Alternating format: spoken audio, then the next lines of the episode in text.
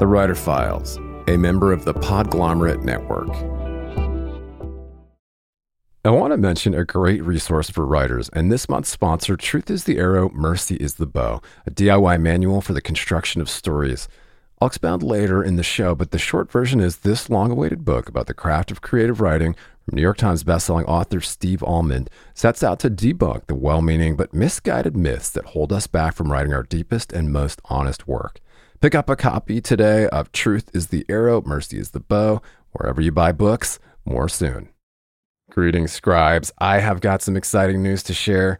The Writer Files now has an exclusive Patreon community where subscribers will get exclusive access to uncut ad-free interviews, a writer's happy hour, bonus breakdowns, and content from productivity and publishing experts each month. In the meantime, just head over to patreon.com/thewriterfiles. It's free to join Patreon to get a preview, and you can upgrade anytime. That's patreon.com/thewriterfiles. Help us start something special. This is Rainmaker FM, the digital marketing podcast network. It's built on the Rainmaker platform, which empowers you to build your own digital marketing and sales platform. Start your free 14-day trial at rainmakerplatform.com.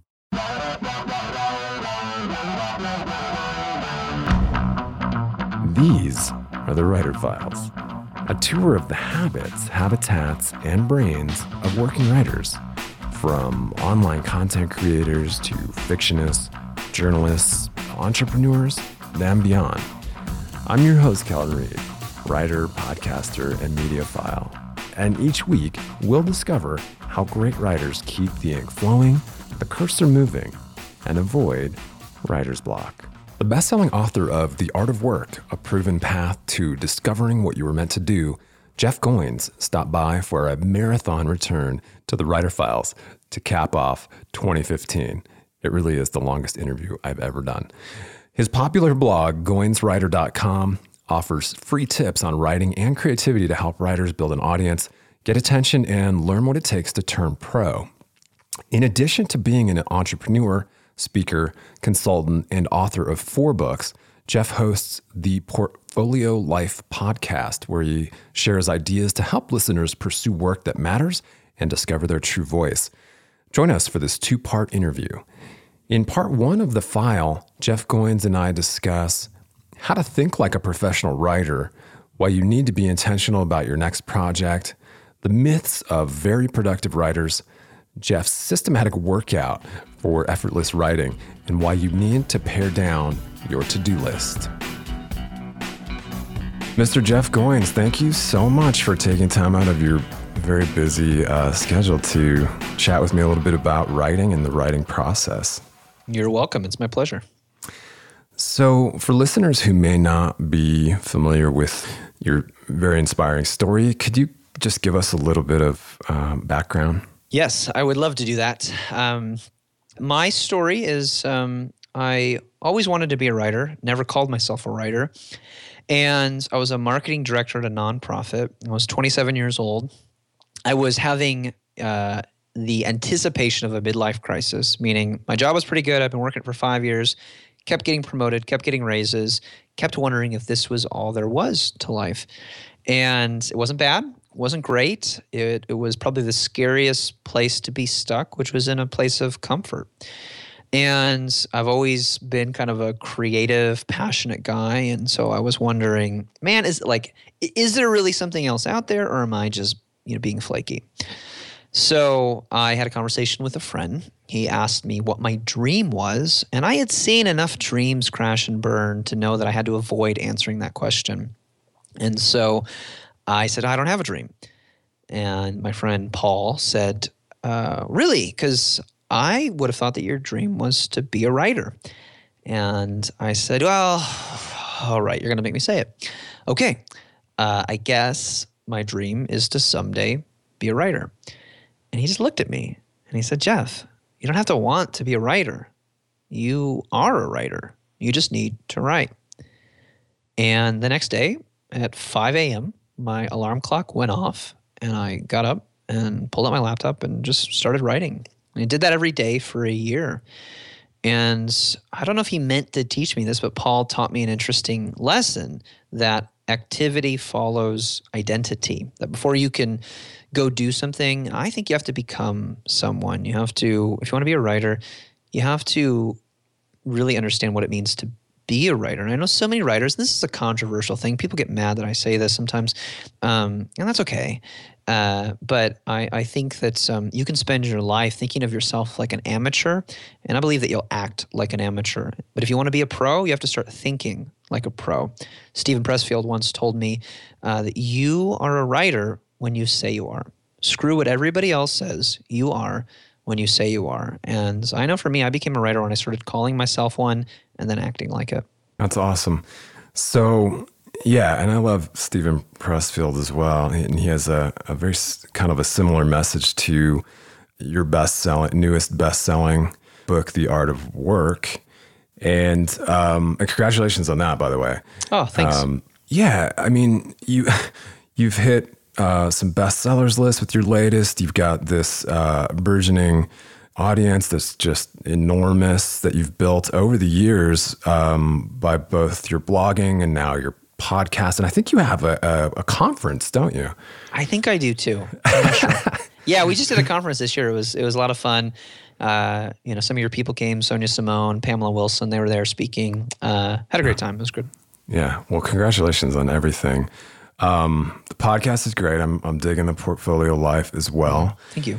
I know you've written kind of very transparently about, how you quit your job and just kind of dug in and went for it and became a full-time writer. And it's just an inspiring story. So I do recommend that writers kind of seek out your stuff. So where can we find more of your writing out there? My blog is GoinsWriter.com, and that's sort of the hub for all things. And and then, I publish on Medium and do other things elsewhere, but that's really the home base, and have an email newsletter and try to do all those internet marketing things. Awesome. So what are you working on now? I am working on not moving on to the next thing, which is typically what I do. And I've learned that books have a long shelf life. Pardon the pun, I guess. They endure. It's what I love about writing a book, but also what my flaky, passionate side struggles with the most, which is halfway through whatever book I'm working on, I get an idea for another thing, and it's way more fun to start something than finish something for me, but it's not as rewarding. And so I kind of muscle through to finish the next book, and as soon as the book is over, I'm ready to work on the next book. And I have an idea for that, but I'm being very intentional because I put so much into The Art of Work, and in many ways it felt like the culmination of what I'd been trying to say for 3 or 4 years. And so I really want to honor that. You write a book, comes out, it's like new to you for like a week because you spent a year thinking about it and maybe even, writing it. And so by the time it comes out, that idea to you is, 2 years old. And so after like the first week, maybe a month, you're on to the next thing. But the reality is the audience isn't, they're still going, oh, this is new. I need to get that. Like, remember that new book that came out, Becoming Steve Jobs? I still haven't read that book. And it still feels very new to me. And it came out the same week my book came out. And when I think about that book, I go, oh, I got to get around to reading that. I'll probably read that by the end of the year, next year sometime. And it'll still be new to me then. But for me, The Art of Work feels like this old book, And I'm like, oh, nobody cares about that anymore. Need to move on to the next thing, right? And there's a core group of fans. There's a core group of readers, I think, that are on track with you, that are pretty close to like, okay, what are you going to do next? And that's cool.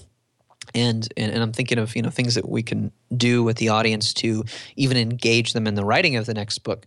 But there's a much larger group of people out there that need this book that simply haven't heard about it yet. So I am being really intentional about continuing to beat that drum for the next 2 years, really. My friend Tim Grahl, who's a genius marketer and an appreciator of books, and helped launch many New York Times best-selling books by people like Dan Pink and the Heath Brothers. And that's what he told me to do. He said, look, like, if you want to sell X amount of copies, you got to keep talking about this. Like, it's your job to keep talking about this book if you want it to reach that many people. And so The next thing for me is to stick with this thing, to keep talking about the art of work, keep finding ways to not to bore people, but to make sure that they don't miss this book, just because I think it's so important. And, you know, there'll be future books and, you know, more big ideas, hopefully. But this, I mean, this is the thing that I'm really focusing on right now. Very nice. Very nice. So earlier in the show, I mentioned an invaluable resource for writers. Truth is the Arrow, Mercy is the Bow, a DIY manual for the construction of stories based on 3 decades of writing, failing, and trying again. Author Steve Almond is a beloved professor at Harvard and Wesleyan and the acclaimed New York Times bestseller of 12 books of fiction and nonfiction. And in Truth is the Arrow, Mercy is the Bow, Steve employs the radical empathy he displayed as a co-host of the Dear Sugars podcast with Cheryl Strayed, where they explored the joys and trials of storytelling to explode myths that hold us back from writing our deepest and truest work. The book includes chapters on plot, character, and chronology, but travels far beyond the earnest intentions of most craft books. It also includes writing prompts to generate new work. Pulitzer Prize-winning author Richard Russo called it one of the best books on writing he's ever read, and also the funniest. Pick up a copy of Truth is the Arrow, Mercy is the Bow, a DIY manual for the construction of stories, wherever you buy books, and add it to your TBR today. And just a quick aside to revisit the exclusive Writer Files Patreon community, where subscribers get access to uncut ad-free interviews, a writer's happy hour, bonus breakdowns, and a lot more. I know that for serious writers, it can be more distracting than ever to cut through the noise, stay productive, and home in on what's happening in the publishing industry. Over 8 years, we've provided a looking glass into the habits of professional writers and publishing industry insiders. And as your humble host, I've decided to launch a membership-based Patreon for serious scribes to cut through the noise, swap tips and tricks, and hang out with like-minded peers. Just head over to patreon.com/thewriterfiles for bonus writing resources, monthly episode breakdowns, writer's happy hour, a community of your peers, ad-free episodes, and more. It's free to join, to get a preview, and you can upgrade anytime. That's patreon.com/thewriterfiles. Help us start something cool and special. Keep calm and right on. Let's talk a little bit about just your productivity as a writer.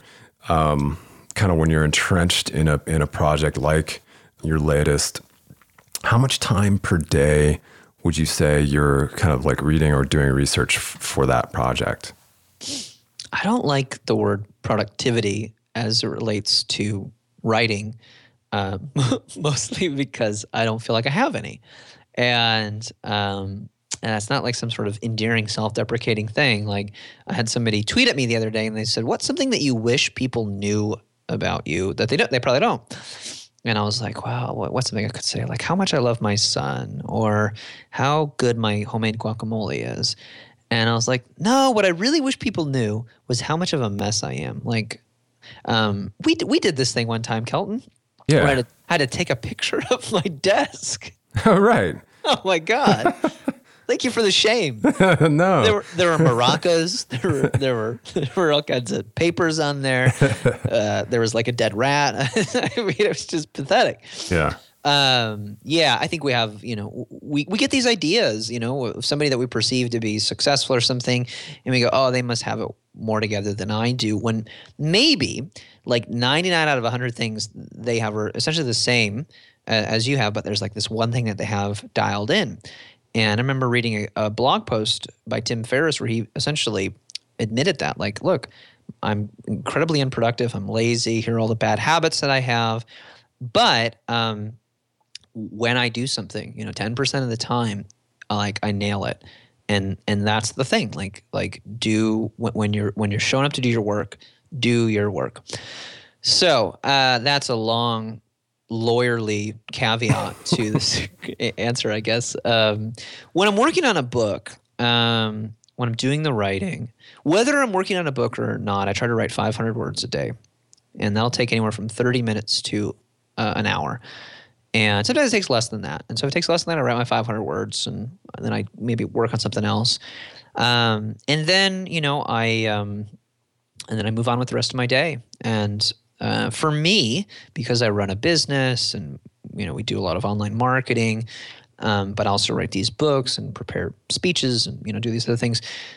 I don't write all day long. I have lots of other things that I'm doing, and I will do things that, you know, are creative and are a form of, you know, writing, editing a blog post or something. But the writing, the really creative stuff tends to happen, if it happens, at the beginning of the day, or sometimes at the very end. But I try to get up and write 500 words before I do anything else. I learned that from Pressfield. And when I'm working on a book, the most I will spend on it is maybe 3 or 4 hours a day. There are these days where I have deep writing days, often Mondays and Fridays, where I'll write 2, 3, sometimes probably 2 or 3 hours, maybe 4 hours, and get really deep into something. And that's probably more for editing than writing, because I feel like it's easy to throw stuff against the wall. It's hard to turn it into a meal. You know, it's hard to turn it into something that is gonna work. That was my spaghetti analogy, because you throw spaghetti against the wall, see if it sticks. You do, you know? Yeah. I could throw stuff against the wall all day long, but to make a meal takes a little bit more concentration. Yeah, I have to follow a recipe. Yeah, but really, to me, I wrote my first book with a full-time job, 500 words a day, 30 minutes a day. It took me 3 months, and there you go. It's a plotting effort for me. Yeah, yeah. So when you crack your knuckles to kind of sit down and get into it first thing, do you have any pregame rituals? Do you drink a pot of coffee? Do you? Yeah, so my wife, before we had a kid, she used to, she was a part of this women's group. She'd get together with this group of ladies every Thursday from 6:30 to 9. That was when I wrote my first book. I dreamed of writing a book. I had a day job. And so I wrote a little bit in the mornings, but I wanted this time of deep writing.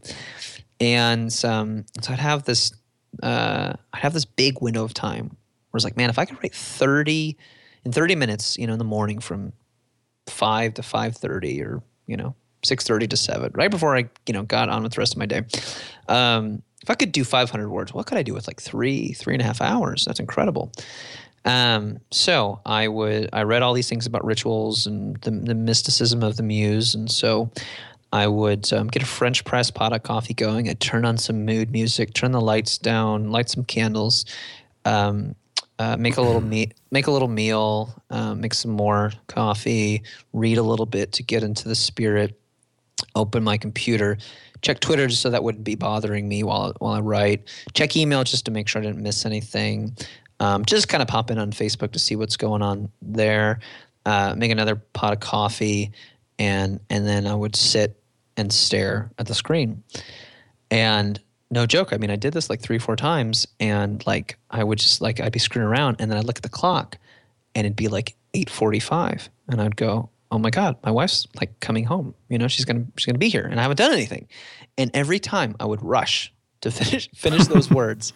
Yeah. And I remember one time I wrote 1,500 words in 20 minutes right before she came. And I was oh, maybe more time isn't better. And maybe these rituals aren't what I need. Maybe what I need is a deadline. And I don't disparage rituals. I think they're fine. I think there are situations where I can be more creative or less creative. But really at the end of the day, it's to me, it's saying you do pre-game rituals to go lift weights. Should you stretch a little bit? Sure. But your job is, the hardest part is not to learn the stretches. The hardest part is to, get up every day and go to the gym. And then once you get there, you're going to figure it out. I love a story, advice I heard Seth Godin give one time where he's if you want to work out, don't set a goal to work out. Set a goal to go to the gym every day and take a shower. And you go there, you take a shower, you get in that habit, and then you realize, well, while I'm here, I've got 15 minutes. I might as well work out before I take the shower, And the next time you could get up a little bit earlier because you're in this habit. No, I got 20 minutes now. I could lift some weights, go for a run, and the hard part is not how many weights am I going to lift, or how often am I going to do this, or how buff am I going to get, or how much weight am I going to lose? It's how do I get to the gym in the first place? And that's always the bigger question for me is, how do I just get to the keyboard, close down Facebook, close down this thing, and just write? Yeah. So, I thought that would be a more interesting response to your question than, no, not really. I don't have any rituals. All right, well put either way. Sometimes I pray. Sometimes I'll sort of outline what I'm going to write. There's some practical prep things that I do. But for me, most of that, because I did it and most of it was stalling. The coffee is essential, of course, but all these things that I did to sort of get into the spirit, like I would do that and then I would go, oh my gosh, I just spent 2 hours doing that and I didn't even realize it. Right. So definitely. So just circling back a little bit to the kind of setting the mood. Do you put on headphones? Do you like music, or do you prefer silence? I do like music. I listen to I like routine. So I try to do the same thing, same way every time. Just because it puts you into a mindset. I believe in that. I mean, I believe in routine. I believe in just not having to think about it. I remember when I started training for my first half marathon, it was so hard to get into that regimen. And then one day I remember getting up, putting on my shoes, going for a run, running 5 miles, coming back, writing 500 words, taking a shower, eating breakfast, and it was like 7 a.m. And I was like, who is this productive person? I do not know him.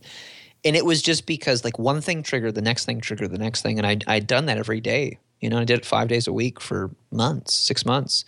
And I wrote a blog post once about this called The Secret to Effortless Writing. And it was basically that, like, things become effortless when they become habits, where you don't have to think about it. And it's not like it doesn't hurt. You know, it's not like it's not hard to run 5 miles, or I'm not sweating, or it's not that it, you know, it isn't a challenge sometimes to, you know, write a blog post or any of that stuff. It was just the hardest part is starting. And once you get into that habit, it becomes easier and easier. I listen to Spotify. They have a channel. I mean, this has basically been my go-to. Is they have a channel on Spotify called Focus. And I just listen to one of those sub-channels, and it's all instrumental words, you know, confuse me. Yeah. So not having words just so that I can just write to the music, I think is really good. I wrote an entire book just listening to the Last of the Mohicans soundtrack on repeat. Oh, yeah. That's a good one. Which is a killer soundtrack, super inspiring. Yeah, but I just... Like I would literally sit at the computer and I go, what should I listen to? And I was like, this is stupid. Just listen to the same thing over and over and over again so you don't have to think about it. Yeah. So definitely. So I know this is something that you've talked about a lot in your own work, but do you believe in writer's block? I believe that sometimes you can feel stuck. I do not believe that writer's block is a condition that prohibits you from writing. I think the best way to work through writer's block is to write. You know, I think that I'm making all these analogies about the gym as if I go there all the time. I don't. I talk about working out like writing because they're both difficult for me, and I wish I did them more than I currently do. But like I think about that and I go, well, I can make all these excuses about why I don't go to the gym. I've got you know, weightlifter's block. And like, I just think creativity is a muscle. And I think the less you use it, like the harder it is. And the more you use it, the stronger you get, the easier it is. And so are there times when it's hard? Yeah, I think so. But I don't think it's that hard to write. I think that we get in our own way when we wear more than one hat at the same time. For instance, I don't edit while I write. We all hear this, don't edit while you write, blah, blah, blah. But really, like, I just write. And the way that I can do that is I have times of writing, I have times of editing, and I have times of publishing. These are all different blocks of time that I use in an hour of writing time. I call this is actually a thing that I do in spite of not feeling very productive. I have this thing called the 3-bucket system. Bucket 1 is come up with ideas throughout the day, put it in an Evernote file. Bucket 2 is get up at, you know, 5, 6, 7 a.m. whenever – depending on when my son went to bed, if he got up in the middle of the night or not, really, write for an hour and take one of those ideas out of the idea bucket and draft it. Just turn it into draft form, which for me is a 500 to 1,500 word piece that could be a blog post or a section for a book. Just kind of depends what the, you know, the time of year and the work, you know, work that I'm doing is. And then take another draft that I've edited on a previous day and edit that and get it ready to publish. I think when we feel blocked, we're either what Anne Lamott calls empty, like you just legitimately haven't, you know, filled your bucket and you need to go take a nap or, you know, eat a meal or go for a walk or whatever. Or you're trying to do more than one thing and you're afraid. But I recently heard an artist who's a writer and speaker and pretty well-known artist say, yeah, like if you feel stuck, just go for a walk. I understand that. I don't get it. Because writing for me is a job. I have that sort of blue-collar ethos. It's not to say that like throughout the day I take breaks, every 90 minutes I go do something, I think I've seen the science about that, about interrupting your day to, do things that create these little breaks that get you energized. Like I'm all about that. But this idea that like I got to sit down and do my job and I can't do it, so I'm going to go on vacation. I respect it.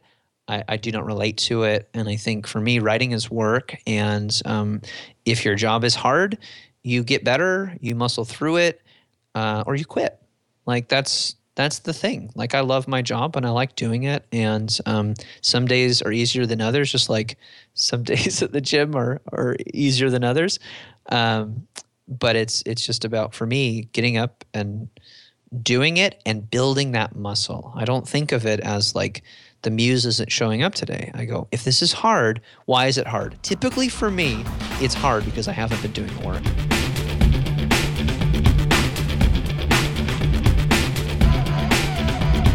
That's a good segue into workflow a little bit. Are you still a Mac guy?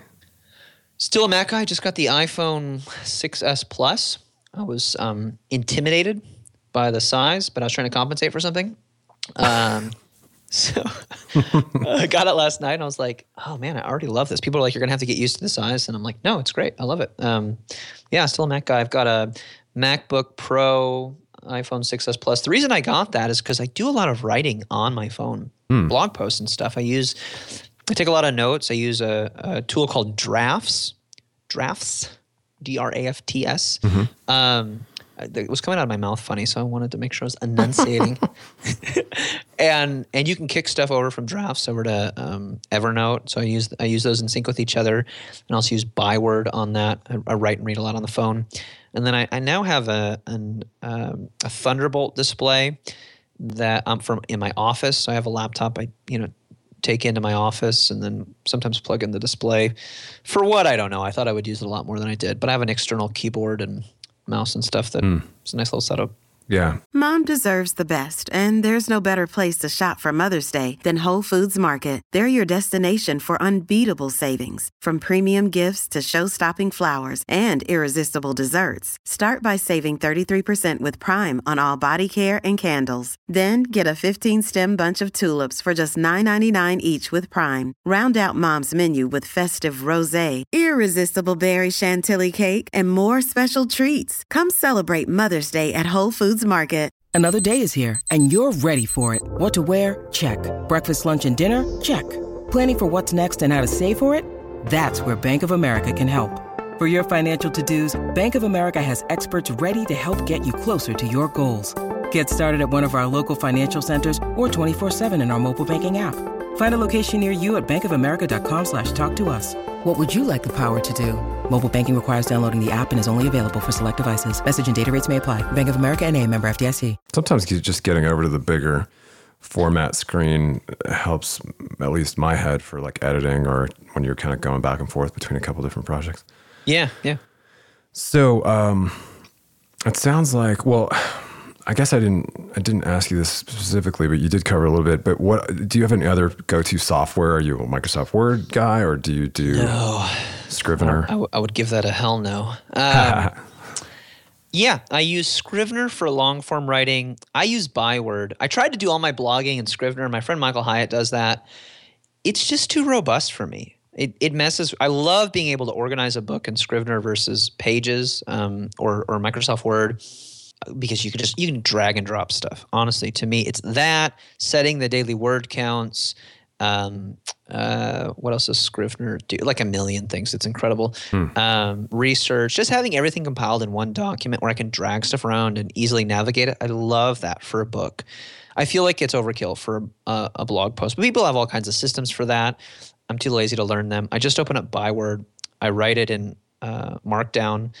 And then I just, I export it to my blog, drop a picture in there. So that's how I do my bloggings in ByWord. I write books in Scrivener. I take notes in Drafts. Yeah. Well, it sounds like you're pretty organized. Well, I've got you fooled. For someone who claims to not be organized. It sounds like you've got all kinds of hacks going there. All those are attempts to make me feel more in control of a process that feels very out of control for me. It is interesting. Like I meet with a therapist and he tells me, he goes, you are somebody who tends towards order. You just don't know how to create it for yourself, which, I mean, it's an interesting thing. I think, as an artist, I would think of myself as an artist. There is sort of this, like, artists tend to be messy people. And I think there's some truth to that stereotype, but it's like the art is so neat, you know, like my blog and my books, like I want them designed a certain way. I want them to be perfect. And in some ways, it's like the perfection of the creation is me trying to compensate for all of the chaos in my life that I can't control. Well, do you have any best practices for beating that kind of dreaded procrastination? Or are you an artist who just kind of leans into it? Because it sounds like you lean into it a little bit. I lean into it. I think the trick is to, like, not try to do too many things, you know? I think the secret to the writing life is discipline and grace. Discipline to do the things that you don't feel like you want to do. Just do them anyway. And then grace when you don't do them. My friend James Clear says, you know, never miss twice. You know, the whole Jerry Seinfeld productivity hack. Don't break the chain. Just, you know, decide to do one thing every day. Put an X on the calendar when you do it. And try to get as many X's as you can on the calendar. I'm a perfectionist with a lot of imperfectionism in his life, and so I'm constantly feeling the shame of, oh, I didn't do this, or I didn't do it enough, or, you know, whatever. When I don't have a book that I'm working on, I just get really lazy about stuff. So I like having a book to work on, because it just forces me to do something. And the blog when I first started was that, but now it's not this challenge to, like, reach an audience, or this challenge to, you know, put my work out there every day. It's this thing that I also have to, you know, maintain. Not trying to be audacious with my schedule, but trying to be simple and practical. And once a week, I have one big thing I want to accomplish that week that is going to move the needle. And then once a day is, you know, a smaller version of that one big thing. And I had been doing this for a while. I read this book by Gary Keller called The One Thing, and they talk about that. And I thought that was a pretty good elucidation of that process of pick the thing that matters the most and then just optimize for that. The reality is I do more than one thing every day, but I just have, like, one big to-do list on my schedule every day, and try to do that thing first, so that in a way everything feels like gravy. It feels like I've exceeded my goals for the day. Yeah. And either I'm really, really, really lazy and have low goals and no ambition, which there's probably some truth to that, or this process forces you to cut out all the non-essential crap and just really, like, what really matters? Well, what really matters right now is that I make those edits that I've been procrastinating making to my proposal, so I can give it back to my agent so that we can try to sell this next book. That's really what matters, not checking my email 18 times or, you know, having catch-up phone calls with it. Like, those things matter and those people matter, but it's not the one thing. Like, it's the thing that can, you know, sort of suffer, you know, at the benefit of the greater thing. Yeah. So how does Jeff Goins unplug at the end of a long day, hard day? I love this question because I'm getting quite good at this. I used to take my laptop home. I used to come home, have dinner, and then, you know, go back to work, you know, on the couch, as many people do. We have a 3-year-old son. I have a wife who likes to see me. I don't really do that anymore. There are times when I do that, and there are seasons of busyness, but it used to be my default. Used to be, you know, all this interview is going a little bit long and I still got to write for today, so I'll do that tonight. I don't really do that anymore. I can fall into that, you know. I was setting up my new iPhone last night, and I was, like, geeking out on things, and, like, I opened my email and saw this thing, and it led to this other thing, and 30 minutes later I'm like, oh, I'm doing all this work. I'm going to go to bed. But for the most part, I finish my work at 5 o'clock at night. I drive home, usually make dinner, for my family, hang out with my son. We play lightsabers. Any version of Star Wars or The Avengers is kind of our jam these days. We play, hang out as a family. You know, sometimes we'll watch a movie or, you know, go do something. But we spend time together as a family. Put my son down for bed every night. Spend some time with my wife talking. Sometimes squeeze in a workout at night. And, you know, and then go to bed. I'm really big on 8 hours of sleep these days. I listened to, I think it was something on like NPR or something. I'm just going to say that because it makes me sound smart. But I heard somebody talk about the discipline of leisure and why leisure is not, we think of leisure as an excess of free time. In reality, leisure is an important part of being a whole person. And they even talked about like the spirituality of leisure and things like Sabbath and all kinds of interesting stuff. I like that better than talking about rest, because rest to me feels like laziness. Leisure to me feels like it's just the word. It's just the it's just the nuances of the word, I guess. But leisure is me intention, because I'm a high activity guy. I can't just like sit on the couch, so I need to be doing something. But leisure is me putting my full focused attention on something else. So when I take my son for a walk and I leave my iPhone behind and we're walking around the block for an hour because we love going for walks, like I'm fully focused when I'm at my best, to be fair. You know, I'm human and fail at this sometimes. But, you know, it's becoming more and more normal for me. And the other night I was just sort of sitting on the couch talking to my wife and I realized two things. One, I haven't picked up my laptop and worked at night in weeks, it seems, like once. And I've been doing this pretty consistently for, you know, the greater part of a year. And two, the more important part is I haven't wanted to. And again, there's nothing wrong with that. You know, if that's your style, great. But for me, unplugging for me is really just plugging into something else. It's plugging into my family and giving them the same focused attention, or at least attempting to do at the end of the day, which can sometimes be hard when you're tired. I mean, I'm doing I did a day's worth of interviews today, and I've been standing at my standing desk the whole time. So I'll be tired, you know. Yeah. But giving them, you know, the best that I possibly have to offer at that time, instead of just giving them my leftovers, which took me years to learn, frankly. But it's what they deserve, and it's just, you know, it's more fun than just sort of unplugging, so to speak. Thanks for joining me for this half of a tour through the writer's process. A quick reminder that the Writer Files podcast will be taking the last week of the year off, but we will return with new guests in January. Season 3 writer interviews include Emma Donoghue, best-selling author and Golden Globe-nominated screenwriter of Room, Adam Skolnick, award-winning journalist and author of One Breath, New York Times bestselling author and New Yorker columnist Maria Konnikova, horror writer Jonathan Jans, best-selling thriller writer Mark Dawson, and celebrity poet Tyler Knott Gregson, to name just a few. If you enjoy the Writer Files podcast, please subscribe to the show and leave me a rating or a review to help other writers to find us. And for more episodes, or just to leave a comment or a question, simply drop by writerfiles.fm. You can always chat with me on Twitter @KeltonReid. Cheers. Talk to you soon.